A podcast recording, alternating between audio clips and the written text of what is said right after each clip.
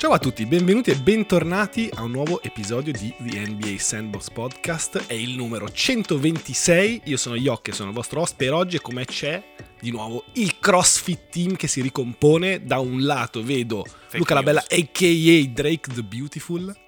Vorrei essere introdotto come mi è stato consigliato come Drake la Furia. Pia- piace, quanto pare piace, bello, eh. So che non, non accoglie il tuo consenso, ma Ricky sta ridendo, Ok, quindi piace. glissiamo. E poi nell'altro corner. No, io del ridevo. ring- No, no, perché se poi pensi, cioè Sono ricorda... stato invitato a chiamarmi, erano le sue altre personalità, non Sì, sì, che sì, esatto. comunque. Ma poi fa ridere perché Cioè, il ricorda con- Jake la il Furia, Concilio non so Supremo. se avete collegato. No, pazzesco. Ah, No, ma bello, sei, eh. sei serio? Non ci avevo mai È pensato. vero, eh. Guarda che ti si apre un mondo, è Ma incredibile. in effetti però fisicamente vi assomigliate. No. Pallo. Oh, Yok la furia da adesso. E... No, no, no, Eh, grazie. eh, non, non fa- mi non- sembra non un se- non sembra, però non vedi, perché Yok non fa come Jake, vedi, è diverso. No, ci sta. Andiamo avanti. E dall'altra parte abbiamo un altro sfidante per il contest di oggi, ovvero Ricky, il genocida da E Monaco. Come mi definisci? Perché scusami, io non sono CrossFit Team. eh, Quindi cosa sono? Le- il nemico, il, il re degli scacchi. Mi piace ritornare al podcaster che NBA Sandbox merita, Que- quello era bello, quello era bello. Quello era, quello sì, era bello. ci sta. Comunque, comunque, comunque, quindi questi siamo noi e siamo qui per parlarvi di NBA no, ovviamente di Superlega, ovvero l'unico topic interessante di questa settimana, topic su cui abbiamo un esperto tra noi perché il dottor Drake è stato invitato in svariati podcast e salottini dell'alta società. Anche Dr. Eh. Drake è bello, perché ricordo Dr. Dre, sei presente, cioè, bello, eh. Andiamo avanti. E- ed è qui per parlarvi delle sue personalità multiple. Oltre a quello, è qui anche per parlarvi di Superlega. Io e Ricky siamo qui per ridere di lui. E direi, su questa base, chi lancia la sigla?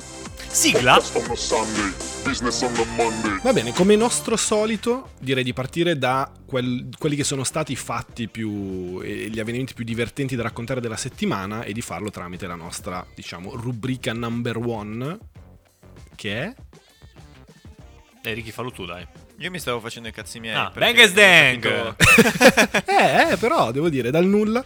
Bravo Dr. Drake. Grazie. Ehm, direi, il primo Bang Dang è ovvio, però. è scontato, parlerò sopra Ricky, e- ed è il tweet di LeBron. Tweet su, diciamo, avvenuto appena dopo la, la condanna di- del, del poliziotto di, di Minnesota, eh, Chauvin, non, so neanche come si pronuncia onestamente, e, mm, in relazione ovviamente all'omicidio di, di George Floyd.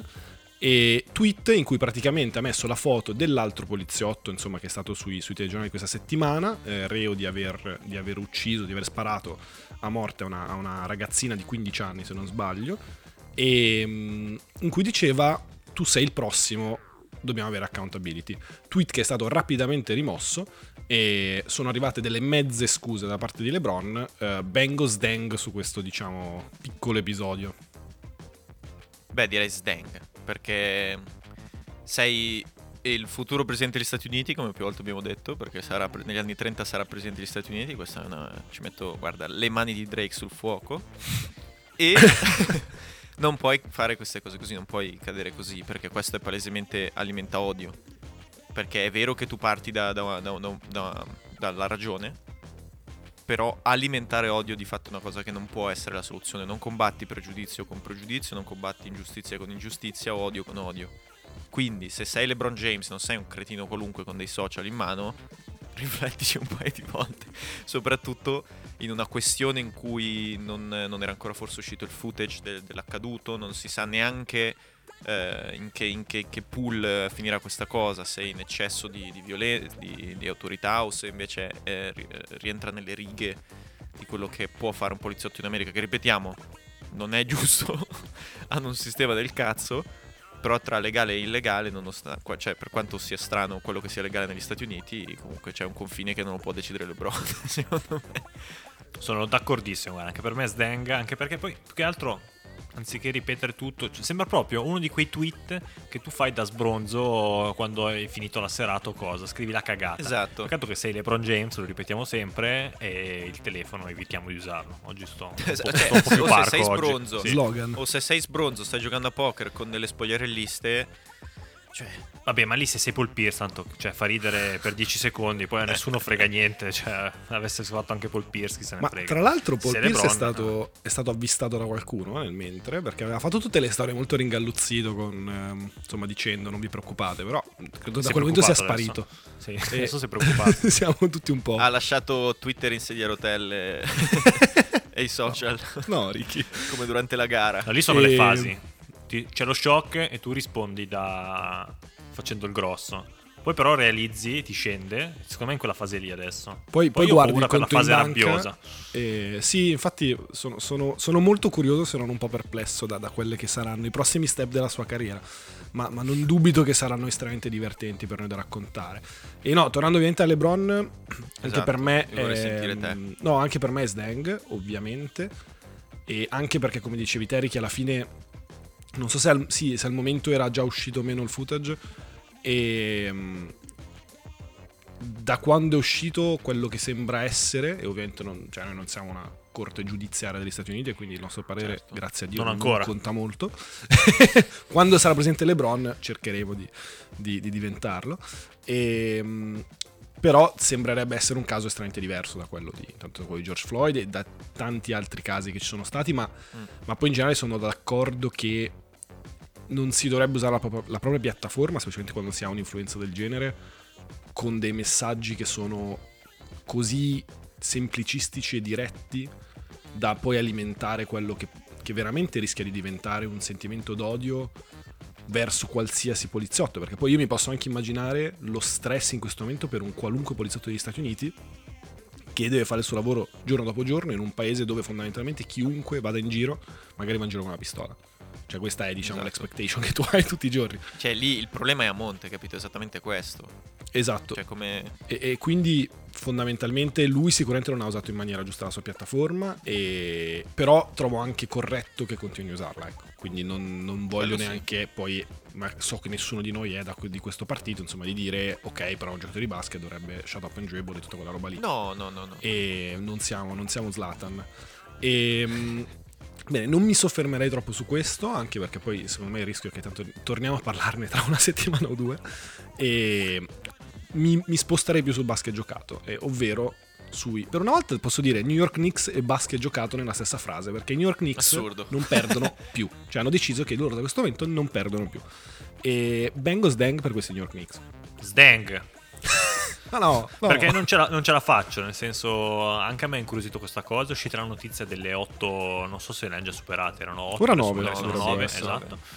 E, e- boh, guardavo il roster, ho detto mi fa cagare come sei mesi fa, cioè non so cosa sia successo. Ah, ma E- quello non si discute. Eppure, no, beh, no, adesso c'è chi ti dice no, però RJ Barrett è un giocatore, no, una merda come prima, cioè non è cambiato niente. Eppure si vede che qualcosa ha cliccato e ci stanno. Bravo Tibodo a prendersi la rivincita, soprattutto perché lui che era è divenuto grande a Chicago. Caduto nel dimenticatoio con il progetto Minnesota, dove secondo me è tutta colpa di Towns, sempre e comunque. Quindi non voglio fare nomi e cognomi, ma Carl Anthony Towns lo mettiamo sempre e comunque. Carletto. E... Esatto. È divenuto grande di nuovo, con eh, forse ancora meglio rispetto a Chicago, perché Chicago aveva dei gran giocatori. Adesso qui non ha Esatto. nessuno e sta facendo benissimo. Per carità, non c'è più LeBron, i Brooklyn eh, sono sfasciati, non c'è un leader vero a est, però cioè, stanno giocando. Io invece dico Bang perché sono stato molto molto critico eh, su New York nei podcast nei mesi scorsi perché dicevo è troppo presto.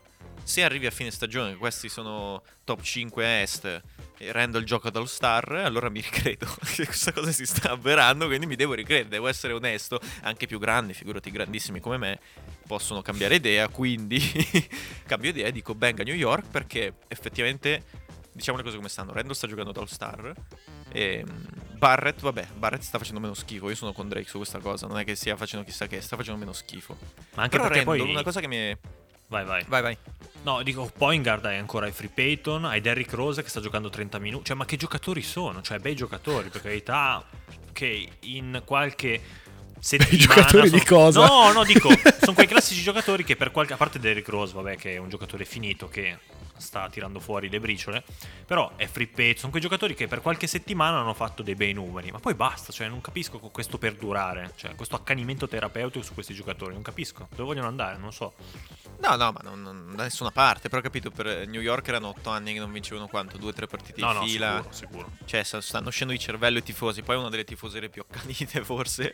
Quindi, già che abbiano qualcosa di buono, è un bang. Ma infatti mi Ma io chiedevo... su un bang a Randall, scusami, un aneddoto che ho letto, perché devo dire che queste cose sono sempre belle, simpatiche, che ha cominciato ad allenarsi appena atterrato in una trasferta, perché Kobe nel 2015 gli ha fatto il culo, gli ha- l'ha convinto a farlo, tipo quando erano andati a Dallas per una trasferta Randall è di Dallas.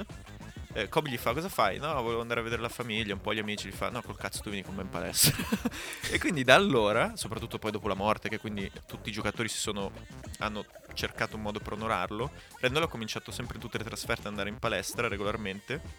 E addirittura il custode di un liceo di Detroit ha detto che l'ultimo a farlo nella sua palestra è stato Kobe. Bellissima. E quel bambino è cresciuto e è diventato Bill Gates. Bellissima questa storia. Ma pensavo, quando, quando ho detto custode di una palestra di, di Detroit, pensavo potesse essere un, un personaggio dell'infanzia di Drake per un momento. No, ma infatti Sì, Drake probabilmente lo salutiamolo conosce. il bidello. Che Ha anche lo detto quel- l'unico a farlo prima di Kobe è stato Drake. Drake. esatto. Incredibile, incredibile. Incredibile. E Sono Drake Sono è delle storie diventato bellissime. Niente, finito. il figlio no, di Bill Gates. no, non dire così, dai Luca. Noi crediamo in te, dai, tu, tu devi Grazie. crederci. No, no. Eh, Yok, tu? Ma Ah. eh, mettiamo, ti faccio io il quesito perché è noioso, se no. Ah, pensavo Ma- volessi direttamente rispondere per me. Eh, no. Esatto. Ma dovessero beccare Boston, cosa non, non improbabile perché sono tutti lì. Come la vedi? Ma io in realtà, dovessi essere qualsiasi squadra est, non vorrei beccare New York eh, ai playoff. E, mm, Che paraculo. perché, no, perché fondamentalmente, cioè, ha ragione Luca nel dire che, che è un lavoro incredibile di Tibo e, e secondo me si colloca molto, diciamo, un po' nella, o almeno si sta collocando sempre di più in quella, in quella categoria di allenatori come Brad Stevens, che riescono veramente a tirare fuori qualsiasi cosa da giocatori che hanno molto poco da dare e a farli esistere in un sistema. Cioè, difensivamente Detroit è una squadra che Detroit, ciao. New York è una squadra che nessuno si immaginava potesse funzionare così. È riuscito a rendere Randall la stella di questo sistema. Fondamentalmente tirando fuori quel talento che si pensava potesse avere quando era a Los Angeles, ma che mai è veramente riuscito a, a- a mostrare in campo. Quindi è un lavoro incredibile di, di Thibodeau. E ricordiamolo, gio- è un allenatore che ai playoff veramente mette in campo delle squadre, delle squadre rognose, cioè delle squadre che proprio ti rompono il cazzo dal primo all'ultimo minuto. Quindi io non vorrei, cioè se fossi Boston sicuramente non vorrei prendere loro, ma anche fossi una squadra più quotata come, come i Bucks o, o i Sixers non vorrei prendere New York. Anche perché, e questa è una riflessione, chissà quanto conti il fatto che in questo momento col Covid e tutto alla fine non c'è il vero Madison Square Garden che ci sarebbe altrimenti. Quindi non c'è quella pressione psicologica incredibile, deleteria che tutti gli anni le squadre di New York hanno. Eh, però non c'è neanche per gli avversari che vanno al Madison. Beh, ma in realtà se, se- eh, ma se ci pensi, cioè il Madison è quel, quel posto dove tutti gli avversari vanno e e beh, fanno 60 punti, fanno 70 punti. Cioè, è, è que- è il, il palcoscenico per le grandi Sì. performance degli altri.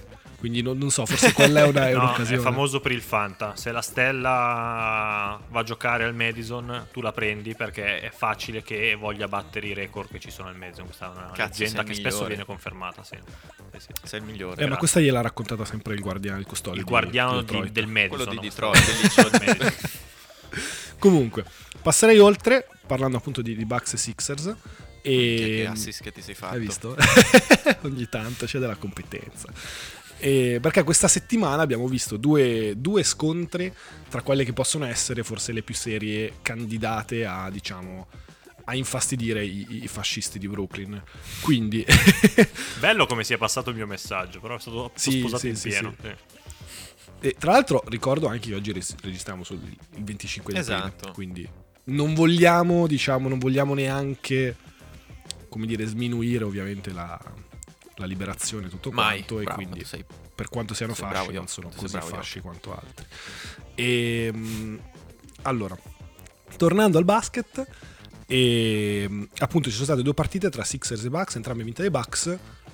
Cosa ne pensate? Insomma, secondo voi è un bang o uno sdang su a questo punto Milwaukee come vera con- contendente, diciamo, al titolo est? Secondo me è un bang perché ci siamo dimenticati dei Bucks, fondamentalmente. Perché hanno smesso di fare eh, la loro regular season a dominare fondamentalmente, hanno sperimentato un po', perso qualche partita di troppo, ma questo non è necessariamente una cosa negativa perché quello che hanno capito dopo due anni di dominio in regular e scoppola ai playoff è che per passare il secondo turno ai playoff non conta nulla se ne hai vinte 65 in regular season, quindi io sono a favore di, questo, di questi Bucks che secondo me stanno provando a trovare la, la quadra. Poi via Black o dentro Holiday per me c'è cioè, già un bang proprio per definizione. Bang, Sdang, no, volevo dire Sdang. Pensa che io ho fatto il ragionamento opposto. Perché quando vinci le due partite con la contender, mm, come antipasto dei playoff mi puzza di bruciato peso. A parte che la seconda non vale niente perché Simmons va, Embiid sì. non hanno giocato, quindi ne hanno prese 180, ma non vale proprio nulla. Però mi è piaciuto, cioè non so, lo vedo come un punticino a favore per i Sixers, che magari la voglio, non so se sia premeditato o meno, però partire un attimo Che da, letture che da fai. svantaggiati, sì. E- Sembra da super cazzo. sì, sì, sì, sì, sì, totale, questa non c'entra un cazzo, le hanno prese e basta. Però la voglio leggere così, quindi non mi piace la squadra che arriva forte ai playoff, non mi piace, quindi preferisco che arriva un attimo sottotono. Vabbè, quindi Boston Sono strafavorito. confuso. Boston strafavorita, come Miami l'anno scorso, vabbè, a parte che li hanno spezzati l'anno scorso non c'entrava niente, però era partita come sfavorita. Eh, Utah, adesso poi ci facciamo l'altro assist, la vedo invece non bene perché arriva altissima, boh, così, di solito paga, questa lettura paga di solito. Bene, quindi abbiamo già il nostro prossimo Bekenstein. Grazie, grazie Drake per questo assist. E si parla ovviamente di Utah, si parla di, di quella che è data al momento, e l'ho letto su The Ringer, ma è passato anche su ESPN, insomma su, su gran parte dei siti americani, è data come la favorita al titolo secondo diciamo le, le chances, quindi le probabilità di vincere. Al momento sono al 38% di vittoria del titolo, cioè al 38%, è una cosa assurda. E, però voglio il vostro commento su questo. Direi di partire da Ricky perché Drake ha già, diciamo, più o meno detto. Io partirei con un conato. Perché Gobert con l'anello non lo augurerei, ma neanche alle utopie più, più assurde. Quindi mai, mai Jacks favoriti. E questa è la classica cosa, il classico basket scommesse. Facciamo una polemica becera. Vogliono alzare le quote dei Lakers, diciamolo. e dei Nets. Vai a vedere, vai a vedere, vai a vedere. Sì, sì, guarda che è tutta una magagna. Sì, Alzare la quota stare. dei, No, guarda che dei sono forti. Jets. Sono Sì, forti no, veri sono quest'anno. fortissime, eh, sì. sono forti- Così quando vinci, Devi lasciarlo quando lì. vincono di nuovo i devi Lakers, lasciarlo, devi lasciarlo andare quando avanti. vincono di nuovo i Lakers, Sta scavando. Do, do una, do- do- gli do una mano, però sta andando avanti troppo. Bravo, io, gra- io mi tolgo. grazie, fratello Scar. Queste sono le classiche puttanate che si dicono prima di fare complimenti ai Lakers. Tutto lì. Il mio sogno bagnato invece è un primo turno che potrebbe essere sia contro Memphis che contro Golden State, ma anche contro San Antonio. Mi piacciono tutte quelle del play-in che scoppino fuori in un secondo Utah, cioè primo turno, grazie, arrivederci, contro una di queste squadre qua che sono gli effettivi underdog, sono quelle squadre lì, quindi che non andranno da nessuna parte, però un primo turno pazzo te lo possono fare. Quindi, Ci sta. San E tra l'altro Antonio, parlando, vabbè, parlando di stare. Memphis, un velocissimo commento sul ritorno di, di Jared Jackson. Eh, totale, totale. Ce l'ho il Fanta, quindi l'ho Totale. seguito. Totale. No, Totale. no, a parte gli Totale. scherzi, tu l'avrei seguito meno perché effettivamente non- ha giocato sì e no 17 minuti, se non sbaglio l'altra 23 minuti e ha fatto dei gran numeri. Soprattutto ho visto anche gli highlights per vedere effettivamente il mio ragazzo come stava e dicono sia cresciuto di altezza, è enorme e tira la 3 da Dio come tirava prima ed è un giocatore non troppo inferiore a Porzingis, te dico lì. E noi ce ne eravamo già dimenticati di questo gioco. Il classico giocatore di cui tu ti dimentichi. E l'hanno tenuto lì un anno, l'hanno fatto recuperare con una lentezza disarmante. Doveva rientrare a novembre, mi ricordo, avevo letto. E- ed è rientrato adesso, incredibile. E credo che sia pronto per i playoff. Gli faranno un po' di rodaggio adesso, mancano 10 partite se no. E poi è pronto in canna per uscire dai play-in. Fantastico. Quindi ho fatto una Quindi tu parabola vedi per niente. Memphis, Esatto. Tu vedi Memphis a, a passare il primo turno? No, a parte gli scherzi, a parte gli scherzi. Memphis comunque è una squadra che per i prossimi anni, se il progetto va avanti, è pericolosa. Perché già Morant diventassero mi mangio quello che ho detto nelle settimane due. scorse, dicevo ah ha deluso, non è vero secondo me perché ha sempre giocato, ha fatto il suo, adesso sta scaldando un po' i motori, sta giocando molto forte adesso e non vorrei fosse un giocatore alla Doncic con la mentalità da dire ok adesso si inizia a far sul serio e inizia a giocare, quindi quello sarebbe preoccupante per tutti. Quindi diciamo, Luca stai lanciando l'hashtag occhio a Memphis, che ha Occhio a portato, Memphis, ha sì, portato tanto bene ad altre squadre, quindi, Sì. quindi tutto rego, tutto rego, Silve sta già sudando freddo. E, va bene, direi, direi che possiamo chiudere qui Bang Dang e passare a quella che è la parte un po' più corposa di questa, di questa puntata, ovvero si parla di Superlega, si parla del, del progetto che tendenzialmente è già naufragato, mi sembra di, di aver capito ascoltando il fantastico podcast in cui Eh, lascialo è lì, stato ospite lì. il dottor Drake. eh, dritti al punto, mi raccomando, andate a sentirlo. Ma anche E- no, cioè non è che... Anche perché Luca Talto hai parlato, credo, tre minuti massimo in, quel- in quell'ora di... Tra l'altro completamente non a mio agio perché non avevo gli occhiali da sole, dovevo stare in camicia e non potevo sproloquiare. Non potevi. Ah, ti, cioè, ti hanno detto, ti, esatto. hanno, ti hanno detto che dovevi stare in camicia? No, quello no, però ho visto, sempre visto Drake tutti con che le stanno- ganasce. Tra, tra l'altro, sì, quello che mi hanno tirato. Sì, sì, sì. Brutta roba. Tra bene, l'altro, per int- autointrodurmi, mi autolancio. Sto per parlare in una settimana due volte dello stesso argomento che non ho mai preparato. Se non guardando Studio Sport mentre mangio. Quindi, Vabbè, che è già...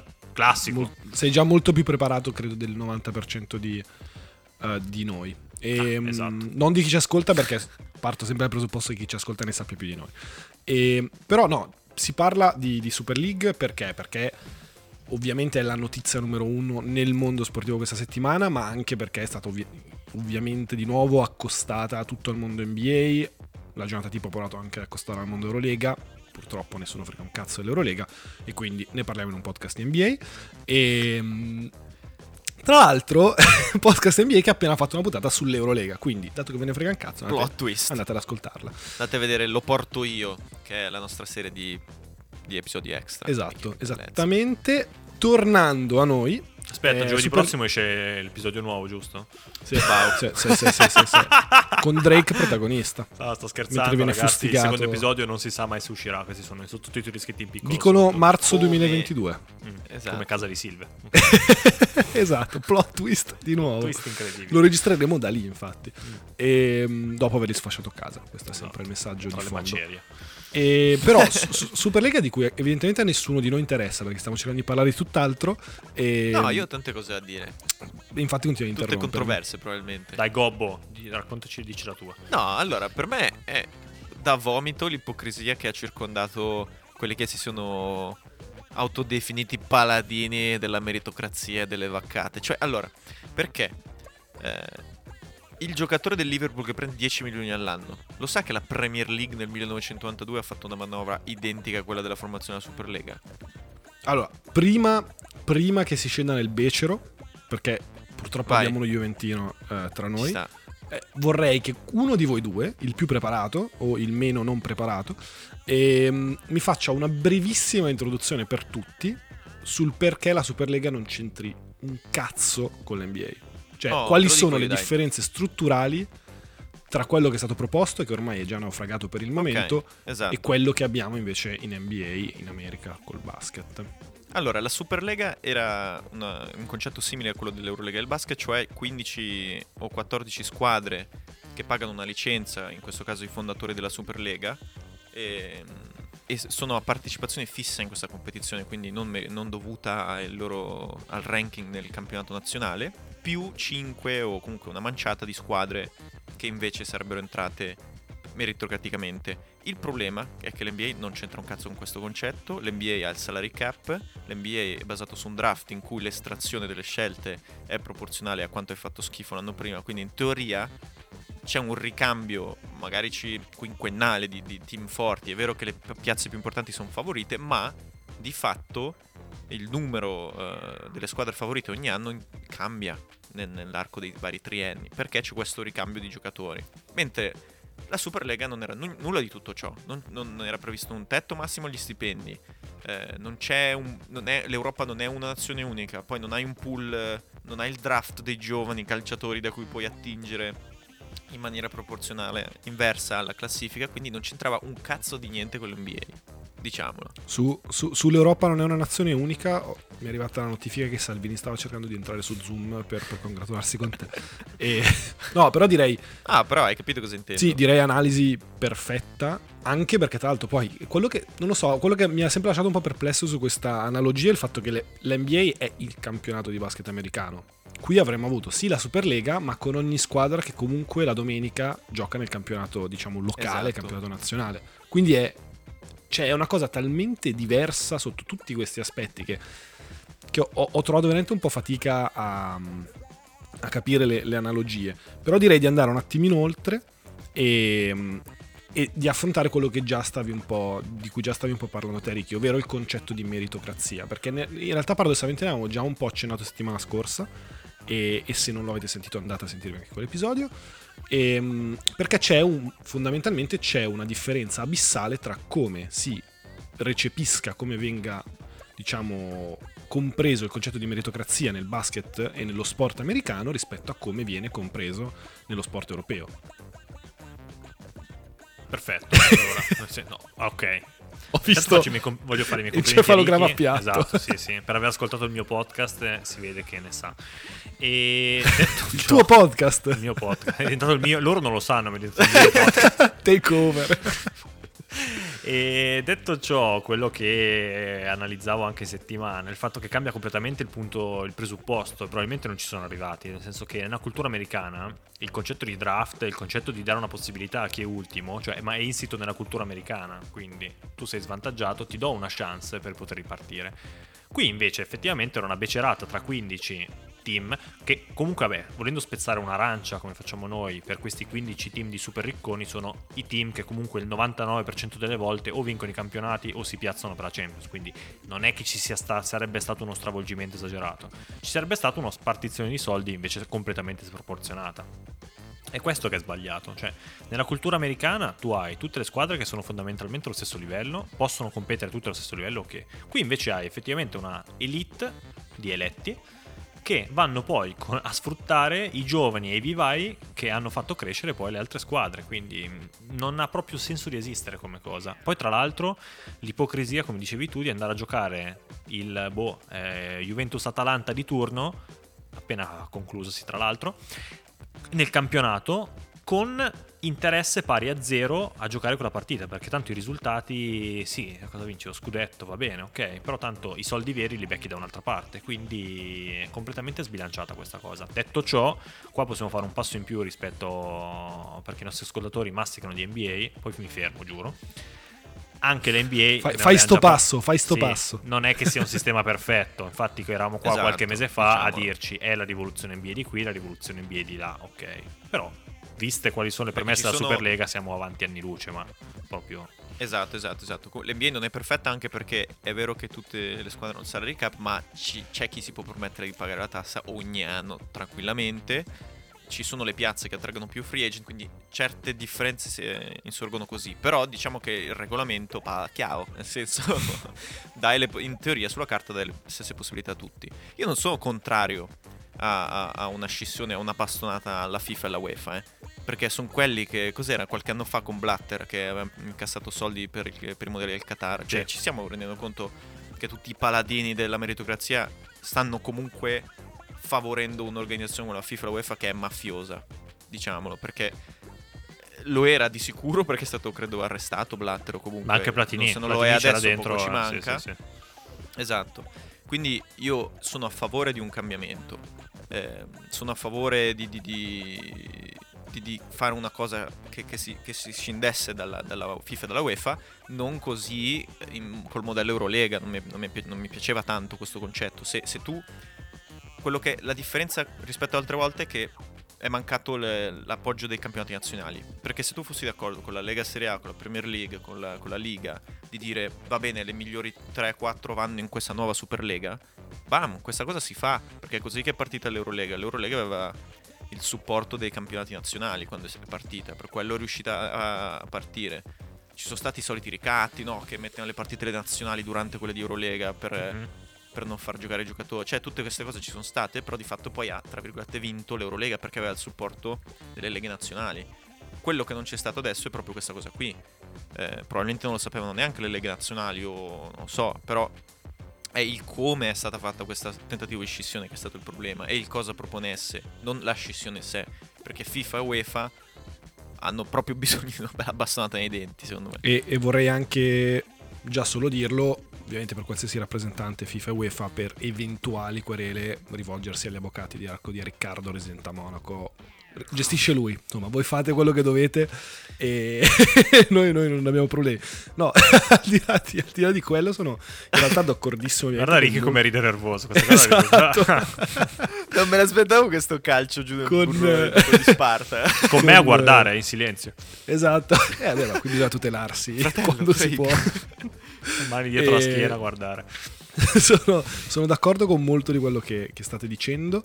E mh, intanto esattamente, cioè sul punto dei campionati, cioè dall'avere l'accordo dei campionati, diciamo, di provenienza, perché esattamente hai ragione, è quello che è successo con la Premier League, che diciamo è fuoriuscita dalla, dalla First Division inglese nel 92, con l'accordo però della FA, quindi della federazione inglese, cioè altrimenti non, non poteva avere un senso di, di esistere questa cosa. E, mh, e poi sono anche, diciamo, forse è veramente l'elemento che è stato poco discusso, ma che tanto secondo me potrebbe far ragionare, è proprio l'aspetto della competitività durante il campionato, perché ovviamente se tu hai com- campionati all'italiana che non hanno i playoff e, e- e fondamentalmente tolta la prima che lotta per lo scudetto, le altre cioè, non hanno nessun vero obiettivo su cui giocare. Io credo che da febbraio in poi le partite non contano più, che è un po' come un qualsiasi campionato dell'Arsenal per dire e di cui sono tifoso, quindi posso fare questa autocritica. E, e quindi già quello toglie veramente un aspetto incredibile dalla, da quella che è poi la spettacolarità dello sport. E infatti è su quest'ultimo punto che secondo me veramente bisognerebbe marcare la differenza tra quello che è il modello americano e quello che può essere un modello europeo. Perché fondamentalmente è il concetto stesso di cos'è lo spettacolo dello sport. Perché in America secondo me quello che alla fine filtra ovviamente è il concetto capitalista di sport, di evento sportivo e di spettacolo, ovvero accentriamo il capitale, mettiamo in campo i giocatori più forti grazie a questo capitale e ci sarà ovviamente lo spettacolo più grande al mondo di questo sport, cioè quello è il concetto dell'NBA, motivo per cui le stelle sono Yes. tutelate, si vuole avere partite di 150 punti perché è tutta una questione di spettacolo, poi a noi piace così, quindi non, non è, non è una critica a quel modello. In Europa, specialmente nel calcio, mi sembra evidente che non è quello, il calcio non è quello, cioè non è voler vedere ogni volta, ogni domenica in campo Messi, Ronaldo, Neymar eh, e via dicendo. E io onestamente poi non sono neanche un appassionato talmente grande di calcio, quindi poi siete liberi di smentirvi, di smentirmi. Però credo che veramente anche vedere Sassuolo-Genoa, cioè alla gente frega. E anche quello è- è spettacolo in sé. E quindi veramente si va, secondo me c'è una, una dissociazione tra quello che pensa magari il, il presidente del, del Real rispetto a quello che però veramente è la passione dei, dei tifosi europei per il, per il calcio. Quello che manca, la differenza anche sostanziale che noto da appassionato NBA e appassionato di calcio, è proprio un attaccamento diverso dei tifosi. Cioè, io non vedo il tifoso americano cioè, morire per la propria squadra se non eh, lo 0,%. Invece, cioè, a Genova, tu hai fatto il caso del Genova, cioè Genoa-Sandoria sentitissima. E se tu allo Sì, sì, straniero sì. vai a parlare di Genoa-Sandoria, cioè dice di cosa mi stai parlando? Stiamo parlando delle due squadre che tutti gli anni lottano per la retrocessione o poco quasi. E idem altre squadre, il Sassuolo, la Fiorentina, cioè stiamo tutti parlando. E poi per non parlare delle squadre inglesi, figurati. E per le squadre Sì, inglesi, mi- vedere la, la squadretta di turno che se la gioca con la grande è il massimo della soddisfazione. Quindi tu non puoi fare veramente i conti senza l'oste. Poi mi ha fatto ridere che JP Morgan, che era la banca finanziatrice tutto quanto, si toglie e fa: Eh no, vabbè, no, lasciamo stare, abbiamo calcolato male l'impatto dei tifosi. E cioè, allora di cosa mi stai parlando? Cioè, non è che se tu mi fai veramente Real Juventus ogni tre giorni, allora dietro hai la gente disposta a comprarla sempre. Perché è un concetto completamente diverso. Sono d'accordo con te, Yok, sarebbe perfetto avere una struttura ipotizzabile, magari stile playoff. Socialista, siamo Esatto. tutti d'accordo. Il socialismo è, è- la, è la risposta a tutto. Bravo Luca. Però facendo così tu avresti effettivamente, come guardiamo noi in NBA, quello che dicevamo prima, la Memphis di turno che ti può battere l'aiuta di turno, che in questo caso, parafrasando il campione italiano, sarebbe l'Inter, prima incontrastata, una squadra senza né capo né coda, di merda. No, non è vero, sto esagerando. E... Pochino. Bocchino che comunque può giocarsela in un primo turno non facilissimo con una squadra da medio-alta classifica, per cui sarebbe interessantissimo. Sì, ma infatti come... Cioè, alla fine, come dicevo prima, il problema non è stato la proposizione di qualcosa di diverso dalla Champions League. È che questo qualcosa di diverso che è stato proposto non aveva base perché non aveva il supporto delle leghe nazionali né dei tifosi ed è, ed è una roba che se stai per fare una rivoluzione forse bisogna tenere in mente. Sì, anche perché, perché poi era veramente in antitesi con, con tutto ciò che rappresentava in quel momento il calcio, ma in generale come appunto secondo me viene un po' percepito lo sport, lo sport in Europa. E tra l'altro l'ultimo punto secondo me molto, importan- molto interessante è quello delle squadre tedesche, su questo Ricky so che sei un esperto, e, Eh. mh, ovvero sui modelli di proprietà delle squadre di, di Bundesliga tedesche. Per esempio, ovviamente era molto interessante il fatto che sia Bayern che Borussia non, non fossero subito tra le fondatrici. Qualcuno diceva, eh vabbè, questione di tempo. Però leggevo, mi sa, stamattina o ieri, comunque, dichiarazioni di un giocatore del Borussia che diceva, no, perché il Borussia è di proprietà in parte dei tifosi. E quindi, cioè, le altre squadre dovrebbero svegliarsi e fare la stessa cosa perché il calcio appartiene ai tifosi. Ormai questo slogan che stiamo sentendo Però anche il Barcellona eh, è un azionariato. eh. Fondamentalmente di proprietà dei tifosi anche quello. Però là dentro mani, E mani e piedi. muto. No, no, no, no, ma infatti è per questo. No, no, ma è per questo che ve lo dico, perché poi appunto voi ne sapete molto più di me, quindi su, su questi No, aspetti vabbè, sono però il Barcellona è una terra che, che se dici scissione si gasano, capito? Però trovo che sia comunque interessante, anche perché poi appunto io tifo Arsenal, che in questo momento è di proprietà di, di- di un americano, e che sta facendo danni da più o meno 25 anni. Quindi questo modello molto patronale, diciamo, del- di queste squadre che hanno invece una tradizione molto diversa, le squadre inglesi, secondo me è molto interessante, messa poi in prospettiva, ovviamente tornando all'NBA, eh, rispetto appunto al modello di proprietà padronale, che ormai non si può più dire, delle squadre di NBA, dove fondamentalmente, secondo me, c'è sempre più, anche se forse per ora un po' sotto traccia, questa tendenza a voler un attimo ridiscutere cos'è la proprietà di una squadra e quindi quale sia, il cioè, diciamo, quale sia la capacità di potere di- dei giocatori di quella squadra, di- del resto del board, insomma, di tutti quelli che sono poi rapporti di potere, diciamo, in senso molto, in molto largo. E secondo me c'è molta opportunità di, di crescere in queste discussioni sulla base di, per esempio, quello che è successo questa settimana, ovvero dei proprietari megalomani che hanno pensato di poter fare una roba così senza chiedere nulla a nessuno e che ovviamente gli è esplosa in faccia. Ma appunto il problema Sì, sì, sì, ma- esatto, secondo me è proprio quello, nel senso che in NBA magari questi ragionamenti se li fanno, anche perché poi tu hai una presidenza e tutto un organigramma NBA che ha un cervello e ci ragiona su queste cose e se una cosa non va dice no. Il problema nel calcio invece Mettiamolo anche sul fatto che sono arrivati dei proprietari che non c'entrano assolutamente niente con la cultura dei club che hanno preso. Quindi, cioè, vedere, per esempio, Milano, una realtà che ci è più vicina, non più a voi, però che a me è vicina.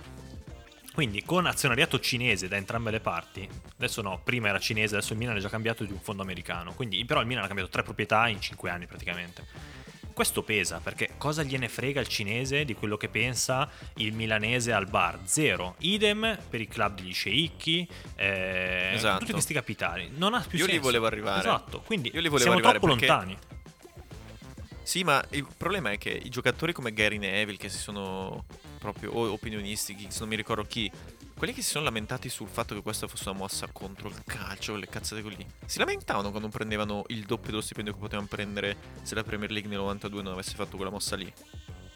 Perché la Premier League è la lega di calcio più ricca al mondo, eh. è, più ricca, è più ricca forse di quella del, no, non del baseball, ma di una lega americana, cioè è ricchissima. Guarda che Silvio ce l'aveva detto, alla fine noi avevamo detto no, non è vero, è una cazzata, aveva ragione lui, la Premier League muove più soldi dell'NBA. Quindi, cioè, di cosa Sì, stiamo o- parlando? o di tanto niente. quanto. Esatto. o tanto quanto, capito? Questo perché hanno fatto questo, questo golpe negli anni 90, in cui i ricavi adesso sono distribuiti più tra i club eh, che tra il cosiddetto ente organizzatore. Quindi, cioè, quelli che si sono lamentati che il calcio è dei tifosi così, hanno pigliato soldi negli ultimi vent'anni per questa ragione.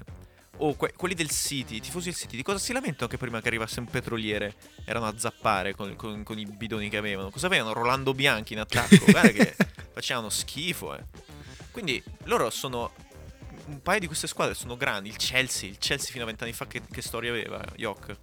Zero. Ah, io non posso che insultare, quindi... Prima di Abramovic, no? Quindi di cosa ti lamenti? Che l'unica storia che ha il tuo club viene da- dai, dai soldoni che tu adesso rinneghi, ma con che, con che cuore? Allora, but- allora va bene, se è il calcio dei tifosi e non vuoi avere tutte queste manovre così, rinuncia a tutti gli scudetti che hai vinto negli ultimi vent'anni, poi ne riparliamo. Basta. Va bene, un po' di sano anno. populismo per chiudere questa, questa rubrica credo faccia bene. E, No, la rubrica senza né capo né coda alla fine della fiera, però era come piace a noi. Open mic, Vabbè, ha né esatto. capo né coda. No, speriamo di aver potuto dare un po' di spunti di riflessione su questa vicenda che ci tocca da vicino, ma non vicinissimo. E Tanto noi guardiamo l'NBA che appunto, funziona, adesso iniziano i playoff, spettacolo più del Esatto. mondo, divertitevi. Noi stiamo solo aspettando, cioè noi stiamo solo temporeggiando, quindi Va. questo è, è un Fino po' il, il messaggio. E, però, tornando invece a- all'NBA e a ciò che sta succedendo nel- in America nel basket, direi di passare alla nostra ultima rubrica, ovvero My Top 5, in cui io come host vi porto la mia top 5 eh, di una categoria scelta totalmente a caso e, e che voi potete commentare. La categoria, ok, non a caso, è, il- è quella per la corsa all'MVP, ehm, che questa settimana ovviamente sta, sta prendendo sempre più, diciamo, sempre più piede, eh, viste le, le ultime performance di, di Steph, di Jokic, di Embiid. Ah no, Embiid non ha giocato. E, mm, quindi la mia top 5... E, no, polemico fino a un certo punto. La mia top 5, che voglio anche essere un po' forte, insomma, per, per- per creare un po' di, di discussione, è Steph, numero 1, Embiid al secondo posto, Meh, Jokic al terzo, meh, LeBron al quarto e CP3 Beh. al quinto. meh. A giudicare dei miei me, capirai che non sono d'accordo con Ci niente. sono perché- d'accordo e l'episodio per me finisce qua. Seguiteci Perfetto. sui social e Vi auguriamo una settimana Esatto. piena di successi come quella di Ricky. ciao. A posto così. Ricky con raffreddore? No, speriamo Come? che non vi Eh, venga non raffreddore che sennò è un casino. Esatto. Dai, dici la tua top 5. No, no, allora per me Jokic è il primo. Eh, bisogna capire quale sia il minimo di partite eh, per dare un premio perché sia Embiid che LeBron hanno giocato due terzi, quindi bisogna capire se questo influisce e lo dovrebbe, dovrebbe farlo. Steph, per quanto gli voglia davvero un bene all'anima, non può vincere questo MVP perché allora lo devi dare anche Harden l'anno scorso, non può non contare il record di squadra. Cioè, è vero che conta tanto l'on-off, eh, il tuo effetto sulla squadra, ma conta anche tanto il risultato assoluto che è quanto cazzo sei arrivato in classifica. Se arrivi decimo, non puoi vincere l'MVP, secondo me. Quindi Jokic, easy. Cioè, deve davvero arrivare settima Denver per non darlo a Jokic, secondo me. Perché Embiid ha saltato troppe gare e basta. LeBron non te lo discuto neanche, lo stesso discorso. CP3 è solo un sogno. Dovrebbero, met- dovrebbero metterci Giannis in top 5, voi direte no. E basta. Questo è tutto quello che ho da dire. Quindi Però, vi auguriamo una settimana. no, in realtà sono totalmente in disaccordo con te. Però sono d'accordo con la tua premessa. Perché infatti la mia era una, una top 5 assolutamente, diciamo, in rottura con quello che ho sempre detto deve essere il, il premio di, di MVP. E perché è vero, bisogna tenere conto ovviamente del numero di partite, del numero di, squa- di- del numero di vittorie della squadra e via dicendo. E come Arden, secondo me, non avrebbe dovuto vincere l'anno scorso, infatti non l'ha vinto. Sarebbe difficile darlo a Steph, però Jokic per me è veramente un MVP talmente apatico che non ri- anche perché Denver è quarta, raga, Denver non è prima. Cioè io veramente non, non riesco a capire, cioè questo è un MVP che fondamentalmente stiamo assegnando perché meh, eh, chi dobbiamo darlo. No, Però a sto punto, scusami. Però no, però a sto no. punto volendo essere veramente una provocazione, ma fino a un certo punto, cioè i Suns hanno un record migliore di Denver. Perché CP3 Quindi- non è un candidato migliore di Jokic? Perché Ma Phoenix sta- l'anno scorso senza, senza CP3 non è arrivata neanche ai playoff. Ora è seconda a ovest. Sì, E Utah non cioè, conta, Deve essere Utah qual- un vincere po' niente. deve fare anche il- l'impatto individuale diretto. Poi che CP3 abbia impatto in- individuale indiretto su ogni squadra che tocchi, questo va bene. Però il fatto che Jokic stia giocando eh, con dei numeri folli, un'efficienza folle, in una squadra che non dovrebbe essere quarta, non dovrebbe arrivare quarta, visto che gli mancano tre giocatori. E Eh, però fra arrivi la quinto sesto playoff da arrivi. solo. Eh, però eh, beh, ho capito, No, no, arrivi, no, arrivi no, vedrai. Vedrai, vedrai che non perdono il quarto posto. Beh, che Perché Denver comunque è una squadra che non dovrebbe arrivare quarta, non sono d'accordo. Nel senso che Denver è una squadra che anche prima dell'infortunio di Murray era molto al di sotto delle aspettative quest'anno. Come squadra, eh, non Jokic come No, giocatore. prima dell'arrivo della trade di Gordon, così. Beh, Denver si diceva che quest'anno Denver avrebbe fatto non il primo... un organico all'altezza Cioè, dopo aver dato invito tutti Grant. a tornare, diciamo, al- ai nostri pronostici di inizio stagione. Denver No, data certo. come prima da tutti. Cioè, Sì, sì, ma non avevamo capito quanto cazzo contassero quei, quei muli da difesa tipo Craig o Grant che sono andati via e non, non sono stati rimpiazzati. Sì, però si Ne torna, parlavamo. si torna lì quindi. fatto che- Cioè, si torna al fatto che comunque sono quarti, non sono primi, non sono secondi. Cioè, come record di squadra, cioè Arden comunque con, con Houston era quinto. Ciao, dico la mia, so, va, dico la sono- mia. Vai. Allora, posto che lo darei a Steph, ma non si può oggettivamente dare a Steph perché non è neanche nei primi 8. Perché facevo un ragionamento, è stato dato a Westbrook con lo stesso merito, se vogliamo, no? Così al 2017, guardato adesso, ok, si era arrivata della sesta. Esatto, era arrivata sesta. Molto controverso, però. quello Sì, però comunque per quanto mi riguarda ci può stare, ha fatto una stagione incredibile che rimarrà la storia, giusto che ci sia il suo nome nell'almanacco, perché alla fine quello che stiamo parlando è che rimanga il nome. E a me, come dice Jock, che su quel libricino lì venga messo il nome di Jokic solo perché ha fatto una mezza stagione fatta bene, a me non va. No, Io preferisco dai, dai. che venga dato... Dai, cioè, mezza eh, ho stagione. capito, come già due anni di fila eh, ad Antetokounmpo io non lo posso vedere questa cosa. Quindi, allora?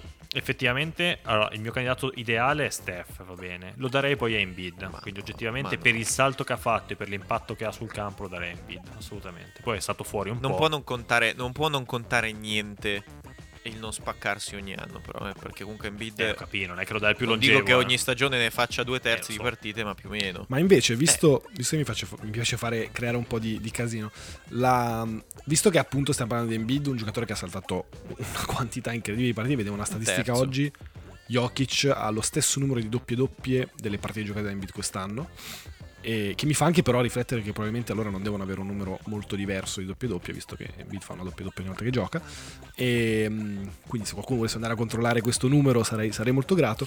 E, mm, però se a sto punto stiamo un po' dimenticando il fattore partite giocate, ma davvero possiamo non dare questo premio al miglior giocatore dell'NBA in questo momento?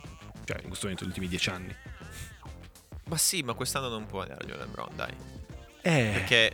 No, perché, perché ha saltato anche lui due terzi delle partite ed era comunque secondo me sotto Embiid. Poi è il primo a cui non frega niente Secondo di me. vincere l'MVP quest'anno. Lui lo voleva vincere l'anno Beh, scorso e ci ha messo però, tutto. Però non lo so, eh. Cioè, secondo me a lui frega, poi si è spaccato ovviamente, No, quindi è difficile se- darglielo, però a lui frega tanto perché di nuovo sono quelle piccole cose che lo aiutano un po' a recuperare Jordan nella, diciamo, nella, nel, nel- loro personale gara verso, verso l'immortalità. Ma ini- a inizio anno ne parlavamo, quando erano sani sia Embiid che LeBron, io dicevo, ero forse pro Embiid, ma dicevo che per, per- per LeBron, per la storia, visto che l'MVP si dà tanto- tante volte alle storie, al fatto che questo sia il, il più forte dell'NBA a 37 anni, non potevi non darglielo. Saltando un terzo delle partite, con Lakers quinti, sesti, quello che è, onestamente mi sembra molto più forzato che darla a Jokic di turno, per dire. Persino Embiid, anche se hanno saltato lo stesso numero di partite.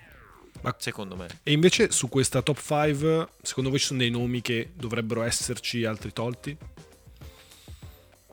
Bah. Allora, fa strano No. che non ci sia nessuno delle teste di serie di entrambe le conference. Questa è la cosa più strana del mondo. E che Chris Paul tu l'hai messo dentro a calcio in culo perché tanto nessuno lo mette dentro Chris Paul. Che tra l'altro ci può stare, ma, cioè, ma non puoi darlo a Chris Paul oggettivamente per quanto gli voglia bene. E mi stupisce che non ci siano dentro Booker e Mitchell. Ecco, ti ho detti due nomi così. Ma perché No, non c'entrano proprio niente, c'entra? ma sono i giocatori che dovevano No. fare lo step per vincere un titolo di MVP quest'anno. Perché sei nella facilità in cui il titolo personale conta, dato che tanto verrai scopato fuori nei playoff, malo modo, e il titolo personale conta per loro.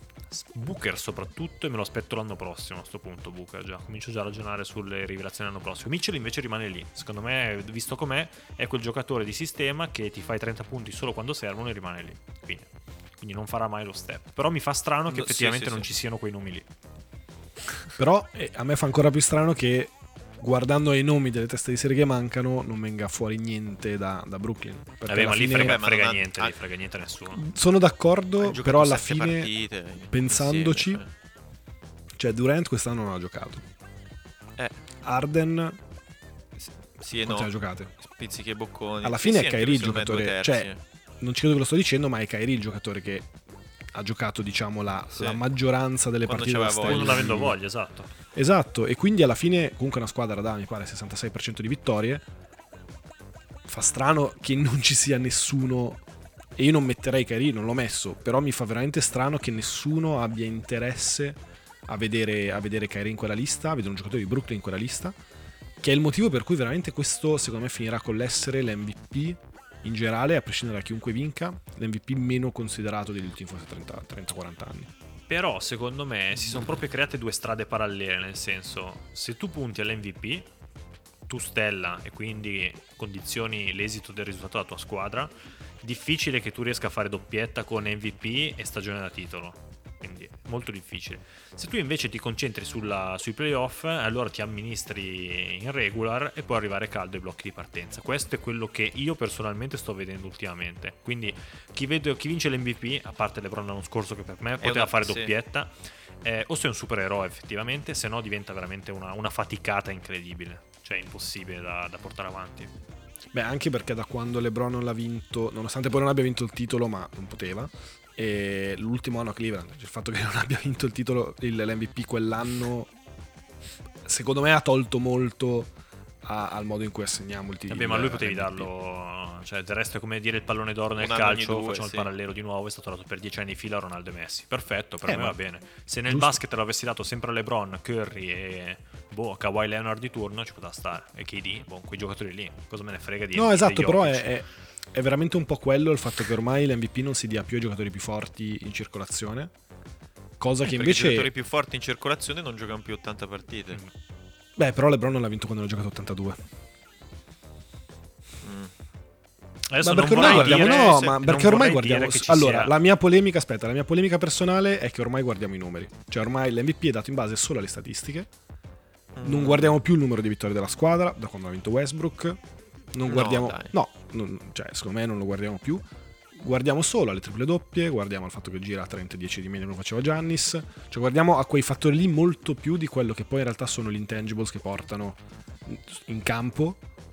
E quindi, cioè, oggettivamente, i giocatori, secondo me, come LeBron così non hanno più scampo perché non faranno mai statistiche tali, secondo me, da poter chiaramente prevalere su gente che, appunto, magari gioca nel nulla quell'anno, sono l'unico violino, portano la squadra al quinto, sesto posto, fanno 30-15 di media, hai il tuo MVP.